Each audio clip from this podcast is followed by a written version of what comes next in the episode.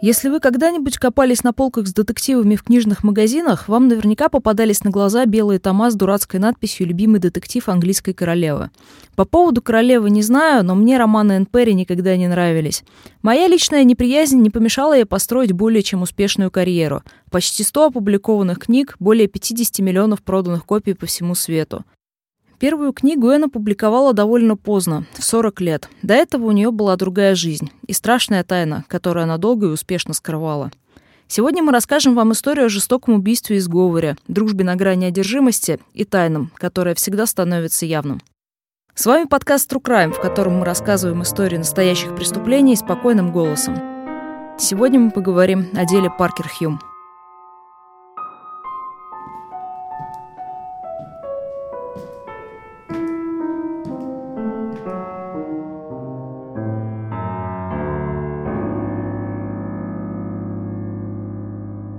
22 июня 1954 года обычная работа чайной лавки Агнес Рича в Крайстчерче, Новая Зеландия, была прервана дикими криками. В лавку на бегу заскочили две девочки-подростка. Агнес и эти барышни уже были знакомы. Меньше часа назад они обедали в лавке. Только тогда с ними была еще взрослая женщина, а теперь девочки были вдвоем. Это окровавленная одежда и крики навевали довольно мрачные мысли – Агнес отправила своего мужа Кеннета и ассистента Эрика посмотреть, что произошло с женщиной, а сама осталась утешать подростков. Мужчины попытались уговорить девочек пойти с ними, чтобы они показали место происшествия. Одна из них в итоге согласилась довести их, но только до начала дорожки. До предполагаемой трагедии барышни гуляли по отдаленной тропинке в парке Виктория, которая вела на вершину холма. Эрик и Кеннет, пройдя несколько сотен метров по указанному пути, наткнулись на тело женщины, лежащее лицом вверх. Ее лицо было страшно изуродовано, а голова практически вдавлена внутрь. Крови было так много, что она текла ручьями по земле. Конечно, такие тяжелые травмы можно было получить и в результате падения, но обломок кирпича в чулке, валявшийся неподалеку от трупа, рассказывал совсем другую историю. Кеннет побежал обратно в лавку, чтобы вызвать полицию, оставив Эрика с телом. В это время Агнес пыталась выяснить у девочек, что произошло. Барышни представились ей как Полин Ивон Риппер и Джулиет Хьюм. Поначалу они были не слишком разговорчивы, но в конце концов Полина начала рассказывать, что они втроем гуляли по парку и забрались повыше, но ее мама, Анора Риппер, споткнулась и упала, и в падении сильно ударилась о камни. Девочки попытались ей помочь, но лишь измазались в крови. Джулиет разговорчивость Полин явно не нравилась, она потребовала прекратить беседу. Вскоре за девочками приехал отец Джулиет, доктор Генри Хьюм, который отвез их в семейное имение Илом – там их встретила мать семейства Хильда. Сначала она была шокирована зрелищем, но быстро пришла в себя и приступила к действиям. В дом был вызван Билл Перри, мужчина, живший на территории имения. Ему вручили окровавленные куртки девочек и велели отнести их к химчистку. Он тогда подумал, что это нужно, чтобы вид крови не травмировал и так уже пострадавших барышень. Хильда отправила Полин и Джулиет мыться, а оставшуюся одежду постирала сама. После этого девочек уложили спать. То, как отнеслись к Полин Риппер в доме Хима в тот день, не было добротой незнакомцев. Девочку знали в Иламе, ведь она проводила там все свое свободное время. Полина и Джулиет были не просто лучшими подругами. За два года знакомства девочки буквально приросли к друг другу. Их дружбе не мешала их совершенная непохожесть друг на друга. Джулиет, которая на тот момент еще не исполнилась 16, была высокой, красивой, уверенной в себе и разговаривала с благородным английским акцентом – Полин была ниже ростом и особой привлекательностью не отличалась, а с ее лица никогда не сходило мрачное выражение. Отец Джулиет, Генри Хьюм, был известным ученым и ректором университета. Хильде Хьюм работать было не обязательно, поэтому она занималась общественной деятельностью, вела передачу на радио и была кем-то вроде локальной знаменитости. У Полин ситуация была совсем другая. Ее отец Герберт был управляющим рыбного магазина, а мать Анора руководила пансионом, в котором семейство и жило. Помимо Полин, в семье было еще двое детей. Младшая дочь родилась с синдромом Дауна, и родители были вынуждены отдать дочку в специализированную больницу. Что-то общее у девушек все же было – слабое здоровье. Полин в детстве переболела остеомиелитом, а Джулиет страдала от туберкулеза. Еще одна общая черта – не лучшие отношения с матерями. Хильда, занятая своей светской жизнью, не особо обращала внимание на семью, а Анора без конца ругалась с Полин – За несколько месяцев до трагедии она забрала дочь из школы, заявив, что не собирается платить за образование дочери, если та не начнет себя нормально вести. Тем временем на место преступления прибыли детективы, которым не понадобилось много времени, чтобы понять, смерть Аноры явно не была трагической случайностью. Как и подозревалось, окровавленный кирпич был орудием убийства. Детектив Тейт, присутствовавший на месте преступления, потом рассказывал, что Анору атаковали с такой звериной яростью, которую можно увидеть только в самых жестоких убийствах. Женщину били с такой силой, что чулок, в котором лежал кирпич, порвался. Помимо этого, Анору еще и душили. Полицейские установили, что женщина не сдавалась без боя и усиленно сопротивлялась. Об этом говорили раны на ее руках. Мужа Аноры Герберта вызвали в чайную лавку, где ему и сообщили известие о кончине жены. Берт еще не успел оправиться, когда детективы попросили разрешения допросить его дочь Полин. Мужчине ничего не осталось, кроме как кивнуть в ответ. Вечером того же дня детективы прибыли в Илом, чтобы наконец-то пообщаться с Полин и Джульет. Пока девочек будили, полицейские успели переговорить с Биллом Перри. Под впечатлением от описания места преступления тот сразу признался, что отнес в химчистку одежду девочек. Сначала детективы решили переговорить с Полин. Допрос шел в комнате Джулиет, пока та ожидала своей очереди у камина.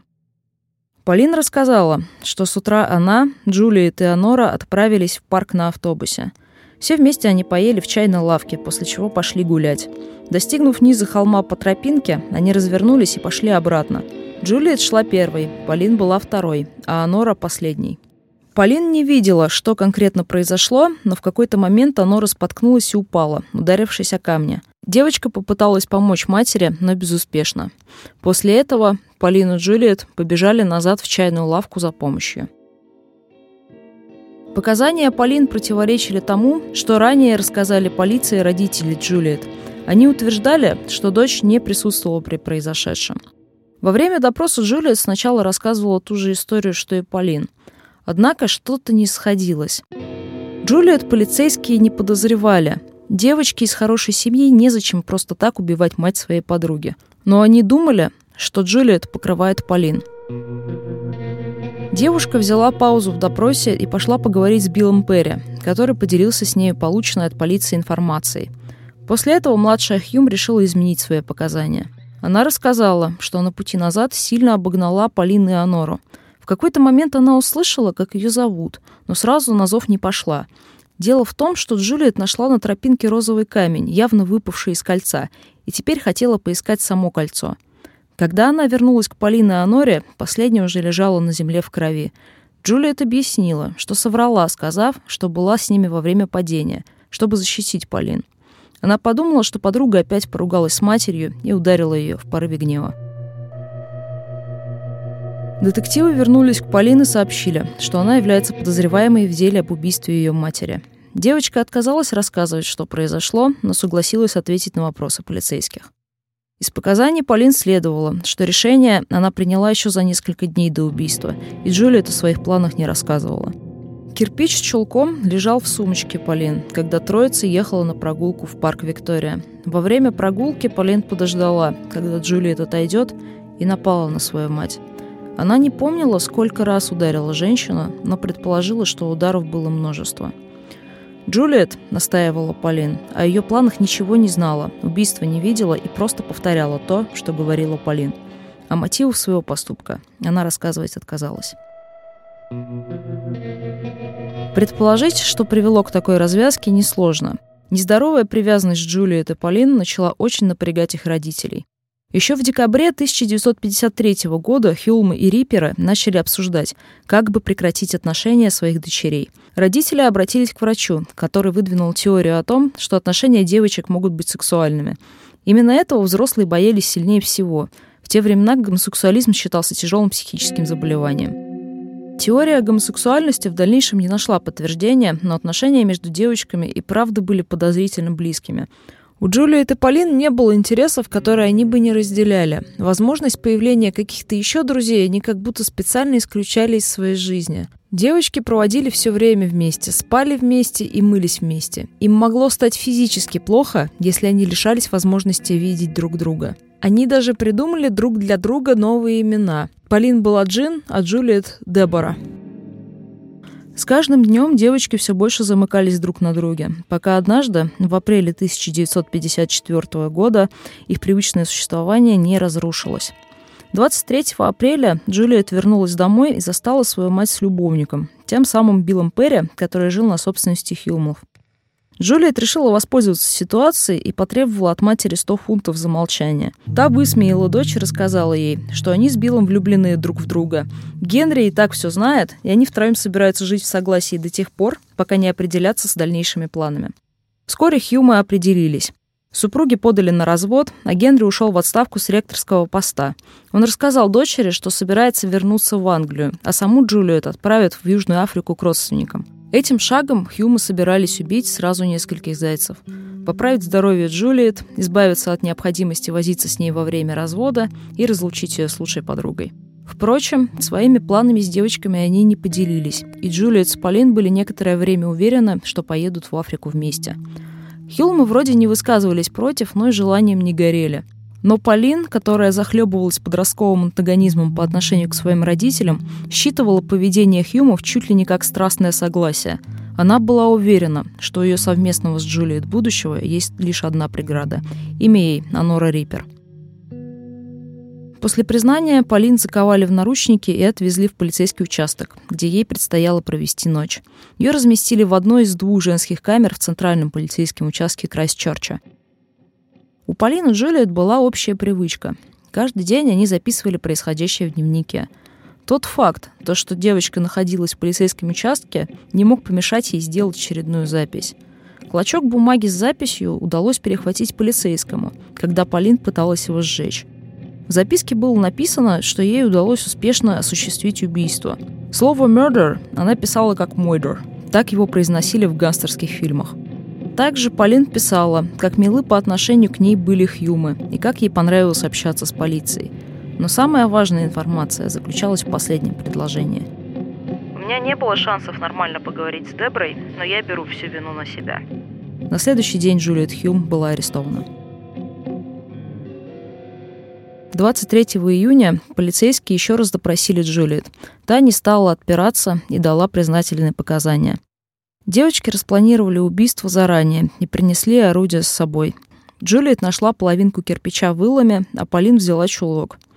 Во время прогулки Хьюм обронила на дорожку розовый камень, и Полин попросила мать его поднять. Когда Анора наклонилась, Полин изо всех сил ударила ее кирпичом. К ужасу девочек женщина не умерла сразу, а лишь упала и закричала. Полин продолжала бить мать кирпичом, пока Джулиет держала женщину. Потом они поменялись местами, и избиение продолжилось Джулиет. Они не останавливались, пока Анора не затихла. Что произошло дальше, вы уже знаете. Громкие преступления вроде такого не часто происходили в тихом Крайстчерче, и убийство Аноры Риппер, несмотря на быстрое раскрытие, бурно обсуждалось местными. Но это было лишь начало скандала, которому предстояло охватить всю Новую Зеландию. Покрываться желтыми подробностями дело началось сразу после ареста Полин, когда ее отец Герберт пришел пообщаться с полицией. Мужчина с порога признался, что они с Анорой не состояли в законном браке. Об этом не знал вообще никто. Оказалось, ранее Герберт был женат и нажил в браке двоих детей. Он начал встречаться с Норой втайне от жены. Вместе они сбежали в Крайстчерч, понадеявшись, что их там не найдут. Вероятно, Берт не горел желанием платить элементы. С юридической точки зрения это значило то, что фамилия Анора была не Риппер, хоть она так всем и представлялась. Нора и все ее дети, в том числе Полин, по закону носили ее девичью фамилию – Паркер. Суд над Полин Паркер и Джулиет Хьюм начался 23 августа 1954 года. Для маленькой и спокойной Новой Зеландии это убийство стало чуть ли не преступлением века, но суду предстояло стать еще большей сенсацией, любимой темой таблоидов на долгие недели после этого. Именно на суде сторона обвинения приоткрыла дверь в совместный мир, выдуманный двумя подругами, который многие считают чуть ли не самым интересным аспектом этой истории. Помните, я упомянула о том, что Джулиет и Полин записывали все, что с ними происходит. Дневники Джулиет так и не нашли. Существует предположение, что Хильда Хьюм сожгла все записи перед приездом полиции, испугавшись, что они смогут навести подозрения на ее дочь. Оглушенный горем Герберт до этого не додумался, и записи Полин были публично представлены перед судом в качестве улики. Сейчас неизвестно, где находятся оригиналы дневников Полин Паркер. Либо они были уничтожены полицией, либо осели в частной коллекции. Зато полицейская перепечатка материалов лежит чуть ли не в открытом доступе в интернете. В руках полиции оказалось два дневника за 1953 и 1954 год. Первый дневник начинается с новогоднего обещания быть более мягкой по отношению к другим и многочисленных записях о домашних делах Полин. Джулиет впервые появляется в дневниках в марте того же года. Записи Полин переполнены переживаниями за здоровье подруги, теплыми чувствами к ее родителям, которых она иногда называла матерью и отцом. Странности начинаются в первой половине 1953 года. В апреле Полин пишет о том, как они с Джулиет нашли ключи от четвертого мира. В июне о том, что христианство превратилось в фарс, и они должны основать свою собственную религию. В январе 1954 года Полин с Джулиет обсуждали, как бы было здорово заняться проституцией. Свою религию, кстати, они все же основали. В пантеон святых вошли кинодеятели и оперные певцы. Например, одним из святых они признали режиссера гражданина Кейна Орсона Уэллса. В моменты, когда Джулиет уезжала лечиться, у Полин появлялись проблески нормальной жизни. Но как только подруга возвращалась, Полин с радостью забрасывала все свои занятия и новых знакомых. Во второй половине 1953 года она встречалась с обитателем пансиона, которого с радостью бросила ради своих воображаемых персонажей. В записях Полин высказывает радость из-за того, что не смогла потерять с ним девственность, что не совсем сходится с описанными в дневнике событиями. Это значит, что я смогу продолжать нашу дружбу нетронутой, без каких-либо интересов извне. Пишет она. Дневник был полон не только любви к лучшей подруге, но и презрения к родителям – Почему? Почему моя мать не умирает? Десятки людей умирают в каждый момент. Тысяча. Почему же не мои мать и отец? Жизнь очень тяжела. Мысли об убийстве начали формироваться в дневнике Полин в апреле 1954 года. Она рассказала о них Джулиет, которая продемонстрировала обеспокоенность, но особо против этой идеи не выступала. В июне у девочек начали формироваться конкретные планы. После того, как Хьюмы определились с датой отъезда Джулиет, судьба Нора была предрешена. Пишу это в утро перед убийством. Вчера я была взволнована, как в ночь перед Рождеством. Но неприятных снов не было. Скоро я возвышусь. Говорится в последней записи в дневнике Полин Паркер. В суде сторона защиты выбрала версию невменяемости девочек. Адвокаты настаивали на том, что у них коммуникативный психоз, проще говоря, один бред на двоих, который в случае Полин и Джулиет характеризовался паранойей и однополыми отношениями. Эта версия была разбита в пух и прах стороной обвинения, эксперты которой ранее уже подтвердили вменяемость барышень. Учитывая, что обвинения были на руках два чистосердечных признания, орудие убийства и дневники, вопрос о вине в целом не стоял. Вот с наказанием были проблемы. Учитывая отсутствие раскаяния, жестокость преступления и сенсационность суда, Паркер и Хьюм могли бы претендовать на смертную казнь. Ну, если бы они были совершеннолетними. 28 августа 1954 года Полин Паркер и Джулиет Хьюм были приговорены к пяти годам лишения свободы каждая. Обе девушки благополучно отсидели свои сроки от звонка до звонка, вышли на свободу в 1959 году и буквально растворились в воздухе. В начале 90-х имя Питера Джексона уже было на слуху у любителей кино, очень узкой категории любителей кино. Тогда будущий режиссер трилогии «Властелин колец» снимал в основном абсурдистские комедийные хорроры. Обратить внимание на историю Джулиет Хьюм и Полин Паркер ему посоветовала партнер сценаристка Фрэн Уолш. Уолш впервые услышала об этом деле в конце 60-х, когда ей было всего лишь 10 лет. Я была поражена описанием мрачной и загадочной дружбы, существовавшей между ними, уникальностью мира, который две девочки создали только для себя. Описывала она свои впечатления. Фильм «Небесные создания» вышел на экраны в 1994 году, стал огромным успехом для Джексона и открыл путь в большое кино исполнительницы роли Джулиет Кейт Уинслет. Помимо этого, фильм вновь привлек внимание к громкому делу 40-летней давности. Люди внезапно поняли, что ничего не знают о дальнейшей судьбе Паркера Хьюм. Многим не терпелось узнать, где же эти небесные создания сейчас – в начале 90-х интернет не был особо развит, но зато журналисты таблоидов не зря ели свой хлеб. Смена имен, мест жительства – ничего не помогло бывшим малолетним убийцам скрыться. Полина и Джулиет после суда не виделись ни разу, но при этом дальнейший их путь в жизни был очень похож. Обе переехали в Великобританию, обе сменили имя и нашли себя в религии. Полин Паркер стала Хиллари Нейтон, переехала в маленькую деревушку в графстве Кент и посвятила себя римской католической вере – Джулиет Хьюм тоже вернулась в родную Англию, где некоторое время работала стюардессой. Ее немного помотало. Джулиет пожила в Штатах, где присоединилась к мормонской церкви Иисуса Христа святых последних дней, а потом переехала к матери в Шотландию. Там она тоже сменила имя, взяв фамилию бывшего любовника, а теперь мужа своей матери, Билла Перри. Так Джулиет Хьюм и стала Энн Перри, автором любимых детективов английской королевы. Энн Перри от оправданий было не отвертеться. Даже Хиллари Нейтон, никому неизвестной жительнице деревни, в итоге пришлось выпустить официальное заявление, в котором она раскаялась за убийство матери. А тут известная на весь мир детективщица на пике своей карьеры, которая 40 лет назад забила женщину насмерть кирпичом и забыла об этом рассказать. Казалось бы, кто бы захотел комментировать такие подробности своей юности, но Энн по сей день иногда продолжает заводить об этом речь в интервью. Перри никогда не отрицала свою вину, а пять лет в тюрьме называла лучшим, что произошло в ее жизни. Мол, после этого она напала на путь истинный. Однако то, что ее настоящая история стала достоянием общественности, писательница считает ужасно нечестным. Мол, журналисты похоронили ее доброе имя. Для Энн Перри убийство 22 июня 1954 года – это событие, которое произошло с ней, а не с Анорой Риппер –